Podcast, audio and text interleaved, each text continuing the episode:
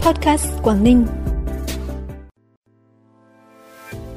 4.500 đoàn viên công đoàn khó khăn sẽ được công đoàn Tuyên Quang hỗ trợ dịp Tết 2024. Hải Dương hỗ trợ thêm cho giáo viên các cơ sở công lập từ 700.000 đến 1 triệu đồng một người một tháng.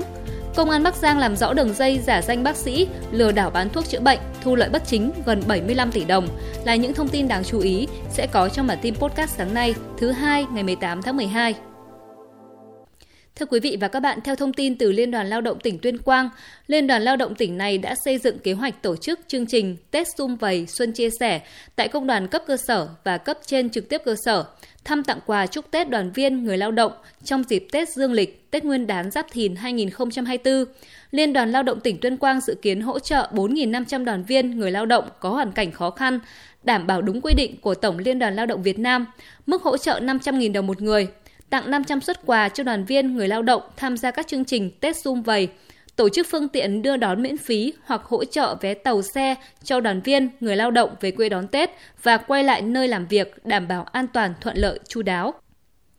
Tại lễ tôn vinh sản phẩm công nghiệp nông thôn tiêu biểu cấp quốc gia năm 2023 và khai mạc hội trợ triển lãm hàng công nghiệp nông thôn do Bộ Công Thương tổ chức, tỉnh Bắc Cạn vinh dự có hai nhóm sản phẩm đạt sản phẩm công nghiệp nông thôn tiêu biểu cấp quốc gia năm 2023 là nhóm sản phẩm tinh bột nghệ của Hợp tác xã Nông nghiệp Tân Thành, Vicumas Nano Cucumin của Công ty Cổ phần Công nghệ Dược liệu Bắc Hà, xã Nông Thượng, thành phố Bắc Cạn.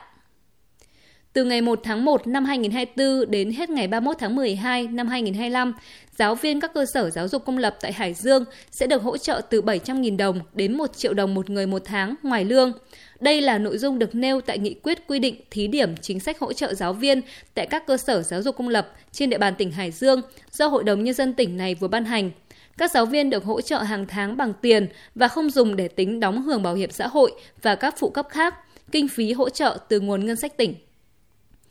Lần đầu tiên Hải Phòng có một doanh nghiệp nước ngoài là chủ đầu tư xây dựng nhà ở cho công nhân. Dự án có diện tích đất sử dụng hơn 5 hecta với tổng mức đầu tư trên 68 triệu đô la Mỹ. Dự kiến hoàn thành và đưa vào sử dụng vào quý tư năm 2024, đáp ứng chỗ ở cho khoảng 10.000 công nhân.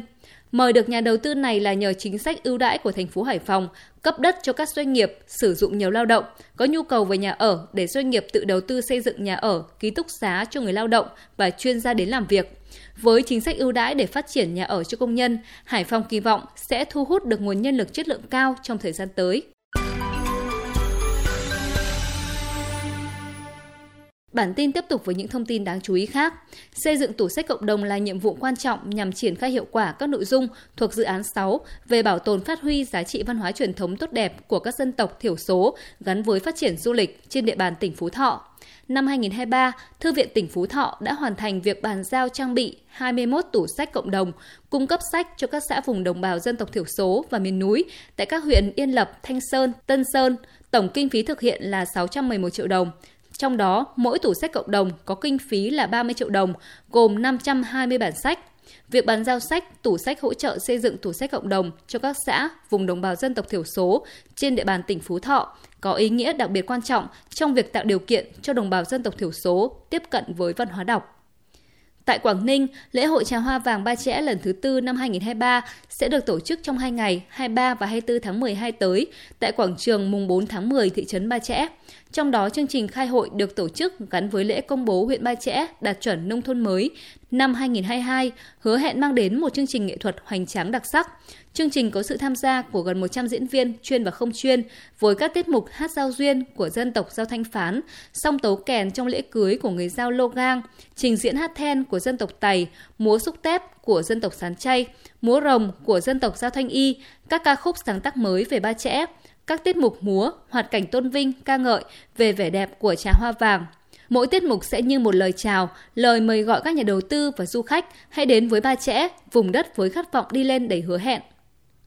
Công an tỉnh Bắc Giang vừa điều tra làm rõ việc nhiều đối tượng giả danh y bác sĩ tư vấn quảng cáo không đúng sự thật về tác dụng của thuốc chữa bệnh, bán với giá cao hàng chục lần giá gốc, thu lợi bất chính gần 75 tỷ đồng. Qua điều tra ban đầu xác định Nguyễn Thị Hiền, 27 tuổi, trú tại tỉnh Lào Cai, Đặng Văn Thắng, 29 tuổi, trú tại Hà Nội, là cặp vợ chồng cùng quản lý công ty trách nhiệm hữu hạn Bảo Long Dược, hoạt động theo hình thức đa cấp, bán các sản phẩm có tên là Vương Hoàng Giáp, Nhất Giáp Khang, Bách Bị Nam, Bình Mộc Giáp, An Mộc Phương, Giáp Nam Bình. Giá ban đầu của các loại thuốc thực phẩm chức năng này chỉ từ 30.000 đồng đến 40.000 đồng một hộp, nhưng được bán với giá từ 1 triệu đến 3 triệu đồng một hộp. Cơ quan chức năng thông tin từ tháng 10 năm 2022 cho đến khi bị bắt, nhóm đối tượng này đã bán được khoảng 80.000 đơn hàng cho hơn 20.000 người ở khắp các tỉnh, thành phố trên cả nước, thu lợi bất chính gần 75 tỷ đồng. Công an tỉnh Bắc Giang đã tạm giữ hai đối tượng để điều tra, xử lý theo quy định.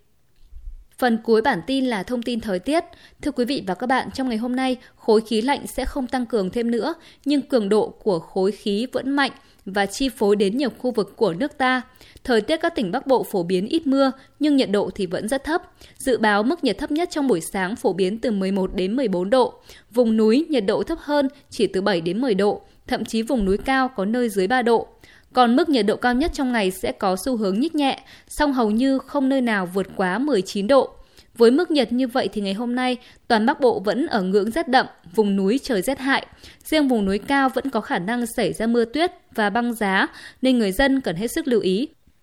Đến đây kênh podcast Quảng Ninh cũng xin được tạm dừng. Chúc quý vị và các bạn tuần mới học tập, làm việc hiệu quả, đón nhận nhiều niềm vui. Xin kính chào và hẹn gặp lại.